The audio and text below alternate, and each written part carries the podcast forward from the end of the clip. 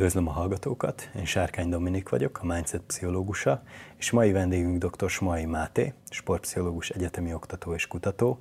Máté 9 éves kora óta kosárlabdázik, és az U16-os válogatottságot tekinti a karrierje fénypontjának.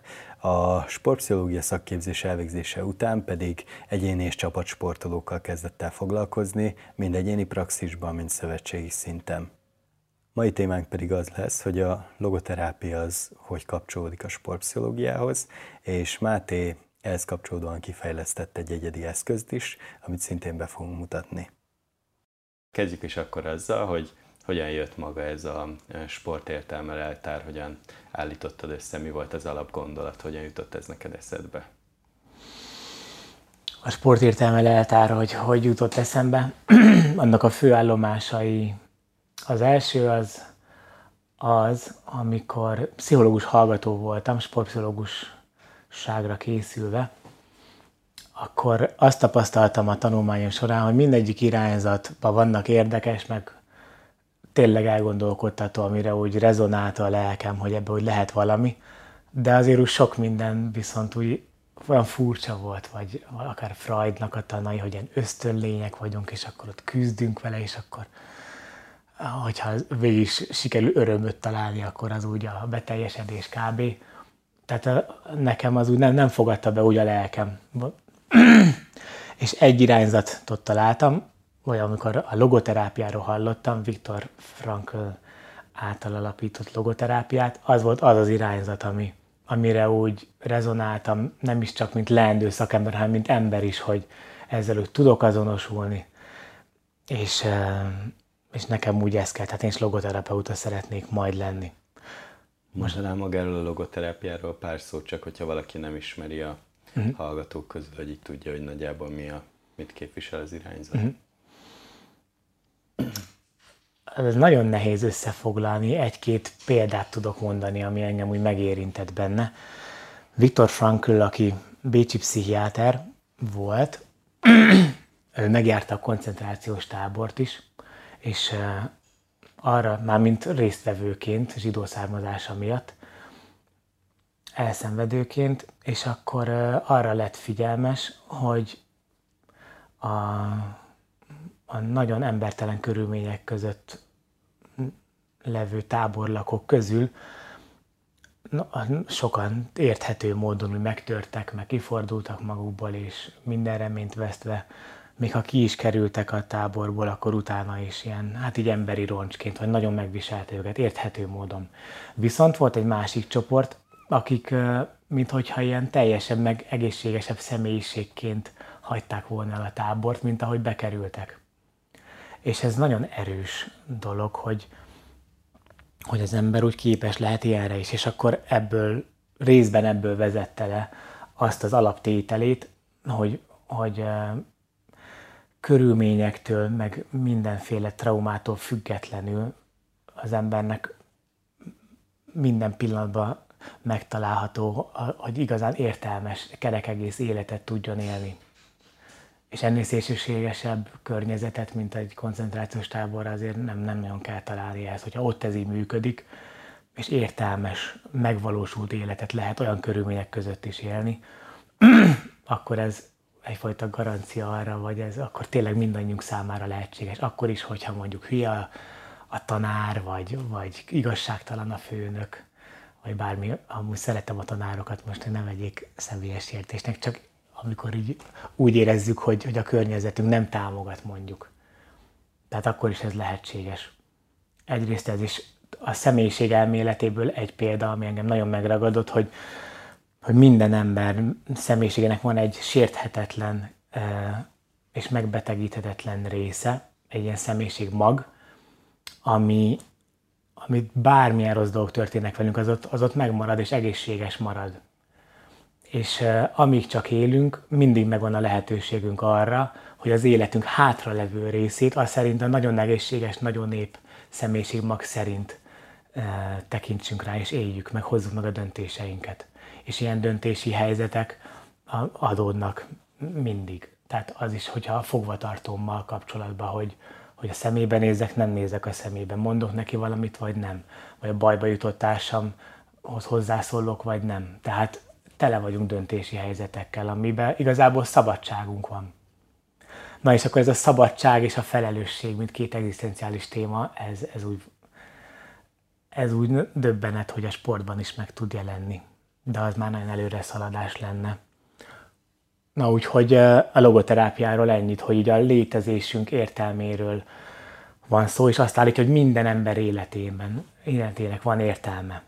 És ez is egy nagyon súlyos állítás, mert ez ugye az eutanáziával kapcsolatban is nagyon határozottan állást foglal, hogy, hogy azért nem azért nem ajánlott logoterápiás szempontból eutanáziát végrehajtani, mert amíg a 80 éves ember, még ha nincs is a, nincs is a tudatánál, meg mondjuk, ha nagyon szenved, akkor is még igazán értelmes dolgok történhetnek vele meg benne, csak max nem látszik kívülről.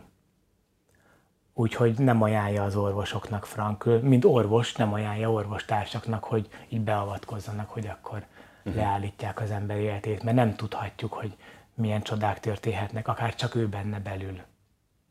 Hú, ezek tényleg, tényleg elég ilyen erős, megvelős gondolatok, és akkor a, a leltárt, azt, a leltárral ezt akartad így formába önteni, ezt a, az irányzatot, vagy elképzelést, vagy ez hogyan alakult? Végső soron igen, de azért neki egy fontos triggerpont még volt, mert ez még mindig csak a hallgató éveimnek így a rá, rácsodálkozás, hogy jé, van egy ilyen irányzat, ami úgy ilyen emberi méltóságot közvetít tehát a beteg emberek, akik nyomor, nyomorultak, akár mentálisan is. Tehát, hogy nagyon nagy tisztelettel közeledik, mert a logoterapeuta úgy együtt akarja felfedezni az adott ember életének az értelmét, ami van, csak maximum nem látja éppen, és akkor ezért, ez, ez, ezért lehet depressziós, vagy, vagy, vagy egyéb ilyen komoly gondok.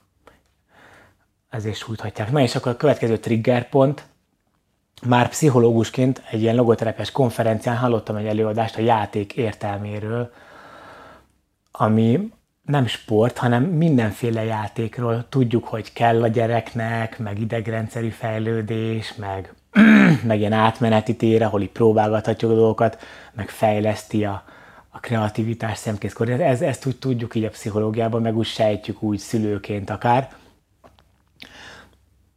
de abban az előadásban szó volt a játék értelmének egyéb dimenzióiról is, és kifejtésre került a játék tevékenységnek olyan mély dimenzióban való értelme, mint antropológiai értelme a játéknak, hogy a, az emberi mi voltunk, meg az emberi fejlődés történetünk szempontjából is milyen kritikusan fontos a játék, sőt, még még kozmológiai értelem is ott elhangzott, és az is ott ki volt bontva, hogy nem is csak magunk számára mi értelme a játéknak, hanem úgy az emberiség és a világegyetem szemszögéből is megvan a játék értelme, és kicsit ez úgy merész, de ott rendesen le volt vezetve, nem emlékszem pontosan, hogy mik hangzottak el, de úgy nagyon megérintett, kapaszkodtam a székembe, hogy úristen, hogy a játék tevékenységnek ilyen sok szinten van értelme, az ott nagyon megragadott. És amikor néhány évvel ezelőtt elkezdtem a logoterápiás képzést, akkor ez így összeállt a fejembe, hogy én sportpszichológusként be, beleálltam ebbe a képzésbe, elkezdtem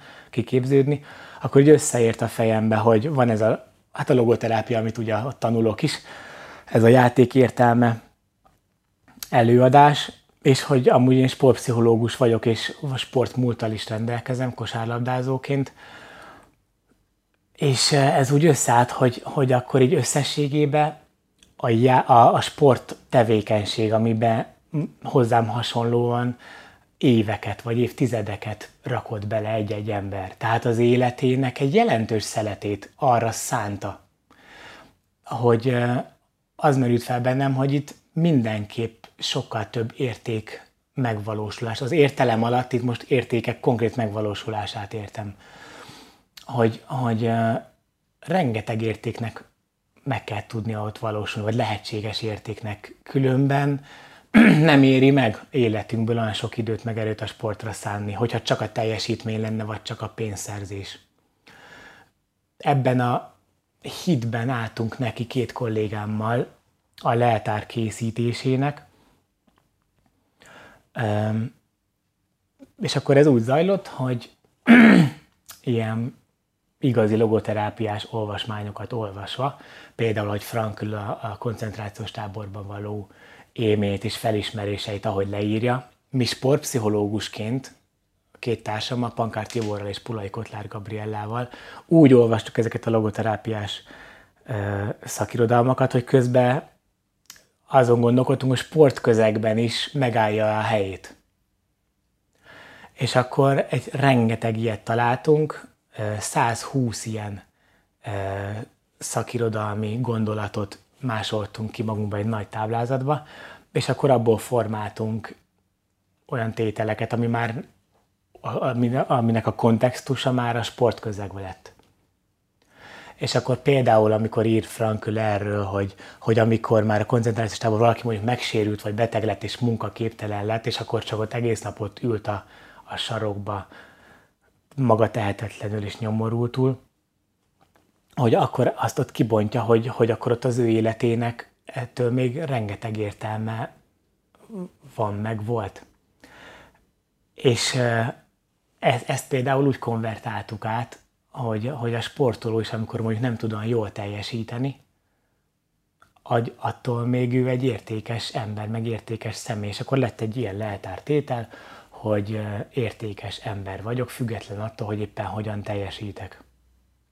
És most, hogy mondom, még most is beleborsodik egy kicsit a hátam ebbe a gondolatba, mert a sport közegben azért elsősorban a teljesítmény által vagyunk úgy beárazva. Igen, ott nagyon sokszor az eredmény alapján minősítik, vagy nyomnak egy pecsétet a sportolóra, hát hogy most kell, nem igen. kell, és hogy ez, ez meg egy kicsit ellentmond ennek az irányzatnak és hogy tök jó, a leltáron keresztül meg ez villan így fel, hogy attól még ő értékes, hogy éppen van egy lejtmenet a teljesítményében. Igen, hogy ő attól, mint ember, nem, nem egy szardarab. Vagy az, e, sokszor az edzők indulatukban még ízesebben meg tudják fogalmazni, hogy, hogy mennyire semmit nem ér az ember maga, aki éppen mondjuk kihagyott egy zicsert mondjuk, vagy nem figyelt oda védekezésbe. Úgyhogy én nem úgy mondanám, hogy ellentmond ennek a teljesítményorientációnak, hanem nagyon erősen kiegészíti azt. Mert azért a teljesítés, a fejlődés, a küzdeni tudás, azok, azok is értékek, meg fontosak.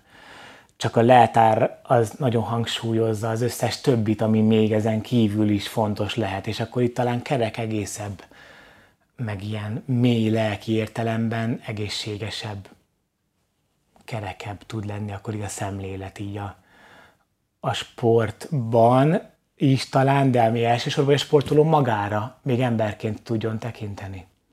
Ez lett volna a következő kérdésem, hogy mi az, amit a sportolónak ez adhat, milyen területeken tudjátok használni, alkalmazni? Uh-huh.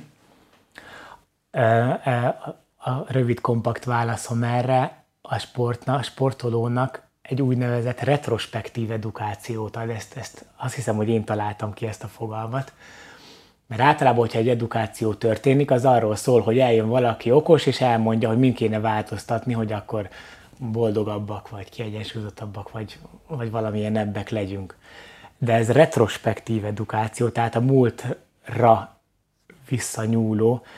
Tehát azt jelenti, hogy a sportoló a leltár közben ébredő gondolat, meg emlékek már önmagába arra edukálják a sportolót, hogy mennyi minden érték már ott megvalósult az ő múltjába, csak esetleg nem is gondolt bele, vagy úgy érezte, hogy például jó volt úgy a barátaimmal ott együtt lenni, de még azt is, hogy nagyon differenciálja a, leltár, hogy ezeket a társas, van egy ilyen tétel, hogy, hogy megtapasztaltam már, hogy a, a sport nem csak a saját örömömet szolgálja, hanem másokét is. És amúgy ez a logoterápiának is nagyon erős állítása, hogy az életünk igazából nem csak rólunk szól, hanem a körülöttünk levőkről is. És akkor ezt úgy több különböző irányból akkor úgy megfogja a leltár is. Tehát kicsit olyan szemléletnyitogató, és ami, ami miatt szerintem úgy könnyen befogadható, az az, hogy nem változásra hívja fel a a kitöltőt, hanem hogy ismerje fel, vagy, vagy néz, vizsgálja meg a múltját, hogy akkor mi mindent talál ott. Ami nekem így beugrik, hogy például ez egy sportsérülésnél egy, egy jó kapaszkodó lehet, hogy igen, miket értem el eddig, milyen, milyen kulcspontok voltak így a sportkarrierem során, és milyen élményeket szereztem, hogy azt mondjuk így elő, elő tudja, fel tudja eleveníteni mm. a sportoló. Hát jól ráéreztél, mert konkrétan, konkrétan ilyen tétel is van benne, hogyha valami miatt mától nem sportolhatnék, akkor is megértem, megérte, hogy eddig sportolhattam. Például. Vagy akár a karrier lezárásánál, a sportkarrier lezárásánál, hogy egy ilyen értékszemlét tarthat, úgymond a sportoló, hogy miket élt meg a karrier igen, során. Igen, igen, de mégsem olyan egyszerű a dolog, hogy akkor a mondjuk 15 éves profi sportoló karrier után ezt az egész intenzitást, meg élményvilágot ennek az elengedésébe, hogy akkor kitölti a leltárat, és akkor ez pipa, ez, ez, ez nyilván eh, ez így nem állja meg a helyét, mert ez egy nagyon komoly veszteség és belső munka és óriási változás. De ebben a folyamatban, főleg a közepe vége fele, sokat segíthet a, a leltár. Sportsérülés, sportkarrier abbahagyása milyen területeken adhat még kapaszkodót a sportolóknak szerinted? Egy egészen friss példa, 16 éves kosárlabda játékos fordult hozzám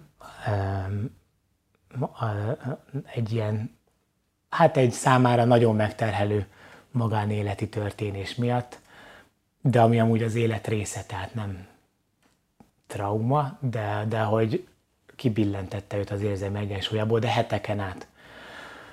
És akkor az alapvető segítő pszichológiai beszélgetés folyamat vége fele bevetettem a leltárat is, meg végigmentünk rajta, és azt mondta, hogy nagyon megköszönte, és azt mondta, hogy segítette őt abban, hogy, hogy átérezze, hogy, hogy mennyi minden érték van amúgy. Tehát ő szenved amiatt a szakítás miatt, ami történt ott a magánéletébe.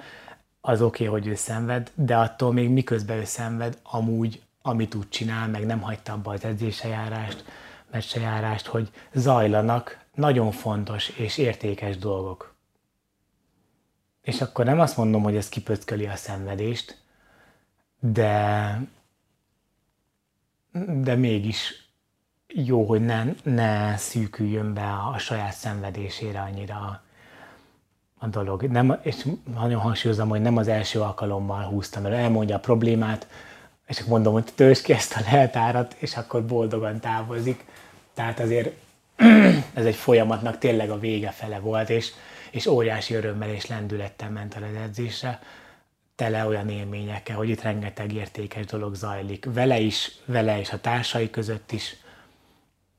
Tehát akkor a leltár mentén beszélgettetek gyakorlatilag róla, és az ő egyéni helyzetéről, meg értékeiről. Hm? Van-e még más terület esetleg, amin tudtátok ezt Abszolút tavaly nyáron a, az U19-es női kosárlabda válogatottal, amikor készültek a világbajnokságra, egy ilyen jó 5-6 hetes készülés volt. Vége lett a szezonjuknak, egyből jöttek akkor a válogatott edzőtáborba, hogy fáradtam, meg úgy nem volt még úgy, nem voltak ráhangolódva, hogy na akkor így világbajnokság, meg ilyesmi. És amikor ezt úgy tisztáztuk, hogy most per pillanat mi nem állnak készen arra, hogy most ott az ottani túls teljesítményt kezdjük el úgy felépítgetni, meg, meg ilyesmi, akkor vettem elő ugye a leltárat, és kitöltötték, és kis megjelölték a leltárból azt a két-három e, tételt, ami úgy megérintett őket, vagy számukra fontos dolog eszükbe jutott így a kosaras múltjukból. És akkor kis csoportban egymással megosztották ezeket, és egy olyan, olyan gyönyörű légkör és emelkedett hangulat volt, és nagyon jól kiszakította őket abból, hogy na, most VB, akkor igazából teljesíteni kell, meg ilyesmi, vagy teljesítésen kívül egy csomó minden érték akkor úgy megerősödött akkor bennük, hogy itt megvalósulhat a, a, a hát a, ez most durvá hangzik, de a szenvedés értéke is, hogy most itt együtt szenvednek. Hogyha azt is úgy, úgy megélik és úgy együtt átélik, akkor annak az értéke. A, az, hogy mi, mi történik közben bennük, meg az ő személyükkel, úgy hosszabb távon. Tehát, hogy ők, mint emberek, hogy tudnak alakulni ebben a négy-öt hétben, ez is egy ilyen egzisztenciális kérdés, hogy így élet perspektívában, hogy ők, mint emberek, mégis hogy alakulnak. Tehát egy magasabbról, mélyebbről, több oldalról, messziről ránézve az adott helyzetre, hogy akkor számukra úgy mit is jelent, mit is jelenthet, ilyen gondolatok is jöttek Tehát elő. csapat szinten is akkor ők tudtak hangolódni erre Abszolút. A, a versenyre, és hogy ennek a pozitív oldalát előtérbe helyezni, hogy, hogy nem az, hogy fú, ez egy tét, és hogy most nem vagyunk itt eléggé, hanem, hanem hogy egymásért tudunk küzdeni. Igen, az ilyen szokásos forgatókönyvekhez emelt be új szempontokat. És ráadásul nem úgy, hogy kívülről jönnek ezek a szempontok, hanem az ő saját múltjukból már megélt, megélt értékek.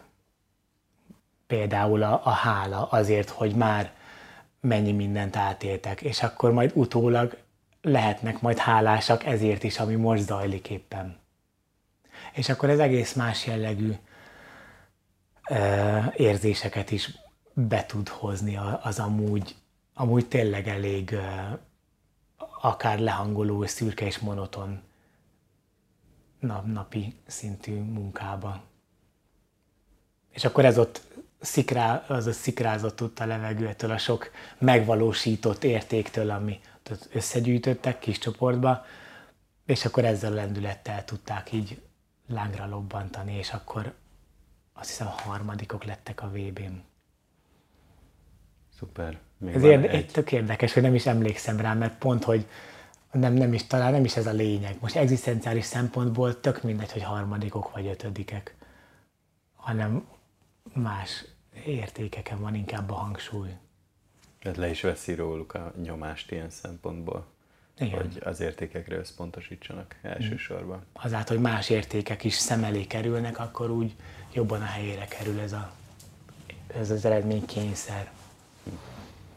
A kérdésem még lenne, hogy hova szeretnéd ezt a lehetett fejleszteni, vagy van egy valami jövőbeli mhm. elképzelés, mm. hogy hova fog ez eljutni, hogyan lehet majd hasznosítani? Könnyebb az utóbbi kérdés, a hasznosítás az számomra ott van, hogy, hát, hogy minél több sportoló úgy, e, minél több sportoló szembesüljön ezekkel a gondolatokkal, és hogy, hogy ezek is a személyen szemük elé kerüljön, hogy akkor a saját múltjukat is így át tudják vizsgálni, és amúgy miközben ilyen szemmel átvizsgálják a saját múltjukat, ez úgy hatással lehet könnyen a jelenükre, meg jövőjükre, hogy, ha már felismerték, hogy például az edzőiknek mennyi mindenért hálásak lehetnek, és ebben van egy-két ilyen egzisztenciális csavar is, hogy még azoknak az edzőiknek is, akik amúgy sok negatív élményt adtak, vagy akikkel kapcsolatban sok negatív élményt éltek át a sportolók, mondjuk követelő edző volt, vagy csúnyán beszélő edző, de hogy mit tudnak ők, mint személyek elrakni magukból, hogy akkor mégis mi volt, amit kaptak tőlük, amit, amit visznek tovább, vagy mi az, amit esetleg ők a személyes életükben pont, hogy másképp szeretnének csinálni. És akkor egy olyan elhatározásra is tudnak jutni a sportolók. Na, de ez is csak egy példa volt. Tehát ez most 78 darab, amúgy, hát 78 különböző gondolat, és hogy ez minél több sportoló találkozzon ezzel, és, és ez szerint, ez szerint is tudjon sportolni, ne csak a teljesítmény. Tehát igazából, hogy így jobban, tisztábban lássa saját magát, mint embert, miközben sportol. Ami amúgy nagy szám, mert sportolás közben, főleg téthelyzetben, mi pszichológusok úgy mondjuk, hogy regresszióba kerülünk, hogy ahogy így működünk, az korábbi életkornak megfelelő érzések erősödnek fel mondjuk, és akár most az NBA döntőben is látunk játékosokat, akik néha mint, mint óvodás úgy viselkednek, de ez úgy teljesen természetes, mert, mert ez úgy a helyzet. Na de ez a leltár abban segít, hogy, hogy ilyen kerek egész, tehát egy felnőtt ember felnőtt emberként tudjon magára tekinteni, és, és ne, ne uralkodjanak akkor el rajta olyan, olyan dolgok, ami, amiből úgy amiből úgy nem kerülnek ki a jól ilyen érték megvalósítás szempontból, hanem minél inkább maguk tudjanak lenni, és, jól megvalósítani különböző értékeket. Na, tehát ez a fő cél, hogy akkor minél több sportoló ezzel úgy szembesüljön. És ezzel még hezitálunk, hogy most azt, hogy mondjuk online elérhetővé tesszük, és akkor kitöltheti, aki akarja. Erre a verzióra is érkeztek pozitív visszajelzések, de az a benyomásunk, hogy egész más minőségű és sűrűségű hasznot és előrevívő lendületet tartalmaz egy ilyen workshop, ahol még meg is hallgathatják egymást kis csoportban. Tehát nem csak a saját gondolataik jönnek, bár az is hasznos, hanem egymást meghallgatva, és akkor azt úgy tovább víve.